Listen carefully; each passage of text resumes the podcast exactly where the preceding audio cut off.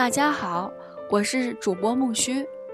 今天我们所要分享的文字是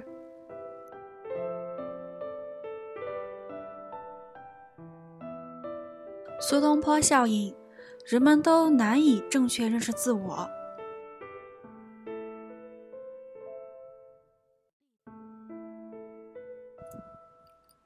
苏东坡效应源于苏东坡的一句诗句：“不识庐山真面目，只缘身在此山中。”明明就站在山中，却偏偏不认识这座山头。社会心理学家将人们明明就拥有自我，却偏偏难以正确认识自我的心理，这种现象称之为苏东坡效应。古代。有一位劫差押解着一位和尚前去京城。和尚是个聪明的人，一直都在想着淘宝的事儿。晚上的时候，机会来了，在他们入住的店里，他将那位解差灌了个酩酊大醉，又借了店家的一把小刀，将解差的头发全剃光了。之后，他就一溜烟的逃跑了。这位解差半夜的时候醒了。一摸身边没了人，大吃一惊。要知道回去交表差可是掉脑袋的事儿。他赶紧在夜黑夜里又仔细找了一遍，继而摸到了自己的光头，紧张感一下子被惊喜替代了。杰呆长舒一口气说：“幸好和尚还在。”随之又迷惑地问了句：“那我在哪里？”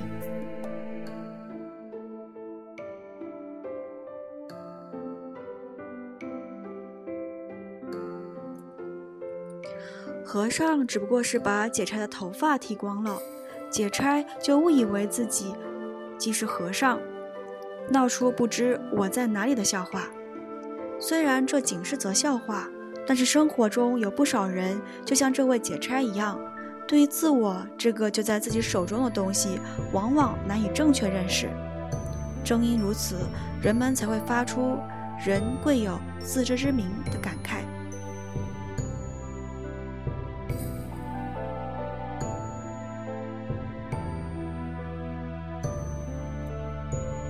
生活中，大多数人很少能够真正去思考“我是谁”的问题。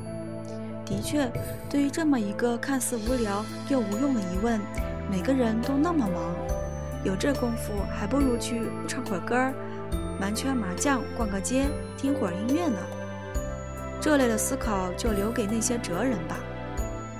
可是，真的如此吗？先看下面这个真实案例吧。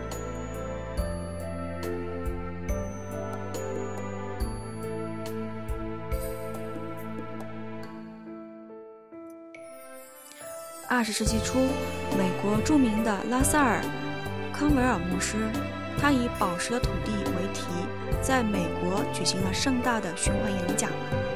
据说他的演讲多达六千多场，将整个美国人民的激情都带了起来。演讲的内容是从一个故事引起的：从前，印度有位富裕的农民，他为了寻找埋藏在宝石的土地，变卖了自己的家产。开始四处寻找这传说中的宝藏。几年之后，他终于因为穷困和疾病而死去。后来，有人从他卖出的自家土地上发现了珍贵的宝石。康维尔用这样一个真实的故事，并辅以大量的实例，就是想告诉每个听众：人们苦苦寻找的，往往是自己所拥有的，但是人们并不自知。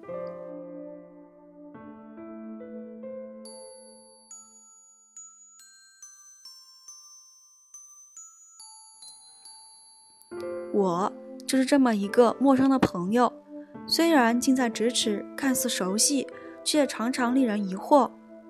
我是特殊的，是独一无二的。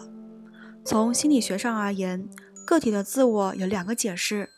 广义而言，它是指一切个体能够叫做我的的总和，比如我的身体、心情、父母、朋友、工作等。通过我的的后缀，我们来确定自己对存在的满足感。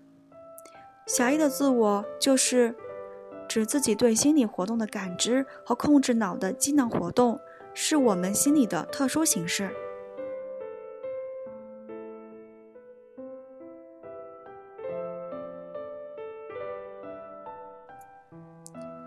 现实生活中，人们为了同这个现实的世界保持一致性及和谐性，都在扮演着不同的角色。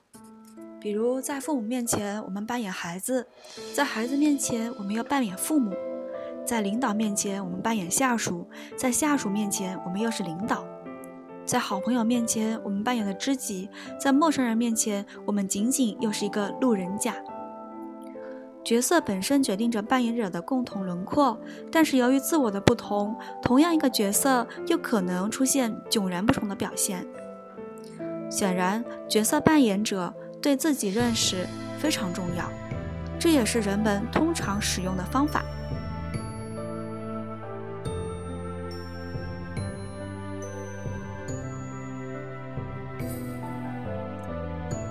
另外，苏东坡的诗句中还给我们提供了另外的方法：横看成岭侧成峰，远近高低各不同。克服苏东坡效应的方法，可以深入此山中探其幽微，也可以跳出此山中一览全景。也就是说，认识自己要将微观和宏观这两个视角结合起来，方可全面。不识庐山真面目，只缘身在此山中。人们是很难有自知之明的。假如既没有自知之明，又狂妄自大，就如一个人衣冠楚楚、彬彬有礼，一派绅士风度，却在屁股后面露出一条毛茸的尾巴，让人忍不住发笑。事实上，这类笑话是司空见惯的。认识自己，就是发现另一个自己。发现假面具后面的一个真实的自己，发现一个分裂自己的各个部分，发现自己的局部偏见、愚昧、丑陋、冷漠、恐惧，发现自己的热情、灵感、勇气、创造力、想象力和独特个性。实际上，一个人多多少少是分裂的，在分裂的各个自我之间进行平等理性的对话，正是一个人的内省过程，也是一个人的悟性从。晦暗到敞亮的过程，正如真理越辩越明，在各个自我之间的诉说、解释、劝慰乃至激烈的讨论中，人心深处的仁爱、智慧和正义感就会浮现。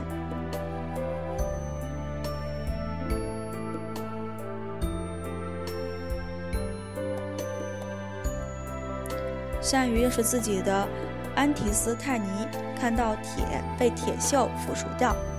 他评论说：“嫉妒心强的人被自己的热情消耗掉了。他是在同自己的嫉妒谈话，对自己内心潜伏着的嫉妒做出严正警告。他常去劝规一些行为不轨的人，有人便责难他和恶人混在一起。他反反驳道：医生总是同病人在一起，而自己并不感冒发烧。”他是从自己的德行和自信谈话。他认为那些想不朽的人必须忠实而公正的生活。他是在同自己的信念谈话。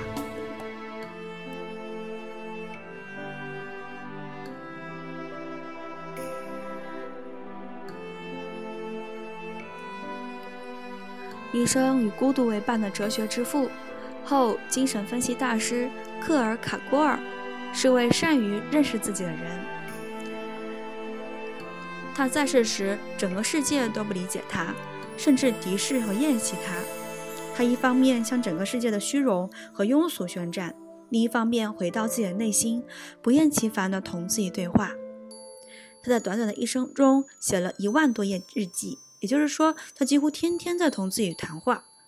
然而，正是这个真正的自修者，这个与人类社会格格不入的例外者。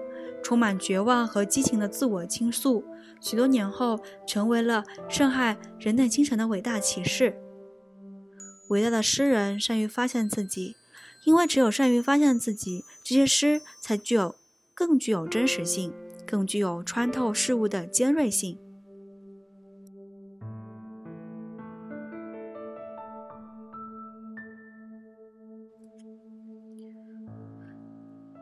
请看里克尔的最辉煌的作品是怎样写出来的：不和任何人见面，除了对自己的内心说话之外，绝对不开口。这的确是我立下的誓言。所谓与自己的内心说话，就是写诗。换一种说法，写诗就是诗人同自己谈话的一种方式。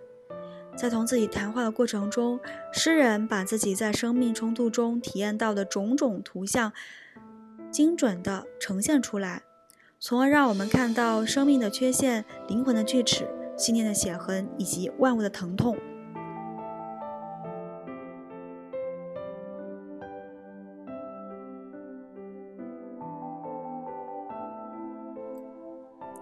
诗人的声音必须是可靠的、真实的，摒弃了所有的虚伪、怯懦、狂妄、娇柔造作。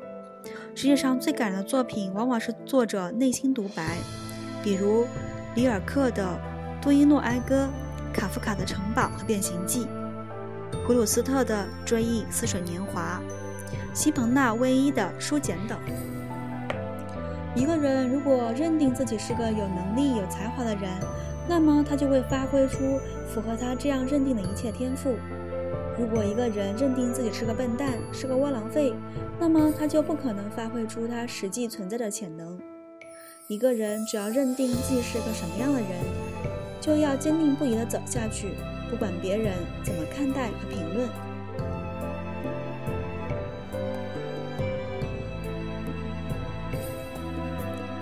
问题的关键在于。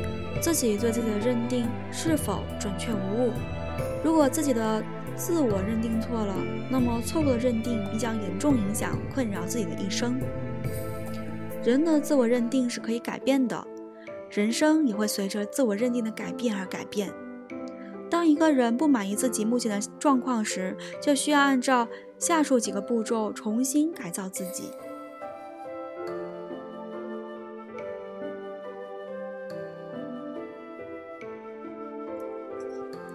第一步，找到你心目中的人生榜样，为自己树立人生目标，把你所希望的自我认定的条件写下来，而后认真思考，到底哪些人身上具有哪些条件，自己是否可以效仿他们？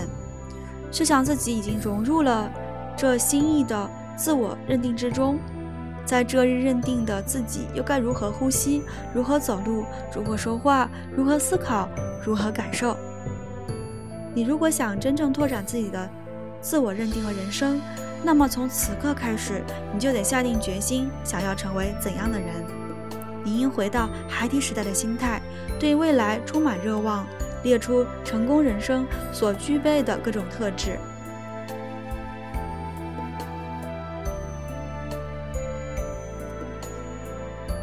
第二步，列出你的行动方案。以便能够同这个新的人生角色相吻合，这时你需要思考怎样做才能够实现自己的目标。你需要在人群中树立自己的全新形象。你要特别留意结交什么样的朋友，你的成功与你结交的朋友有很大的关系。要让你的新朋友强化而不是削弱你的自我认定。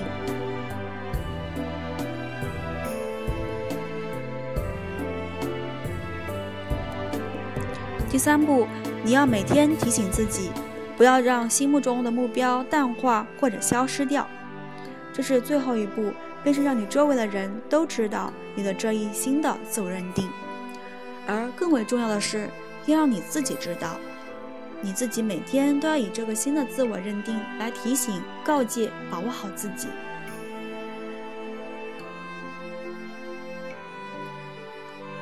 确立新的自我认定后。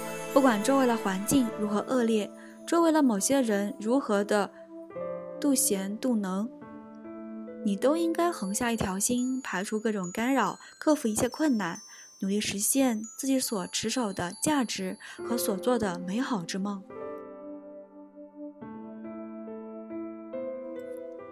今天我们所分享的文章就到这里了，感谢你的收听，我是主播木须，欢迎关注我哟。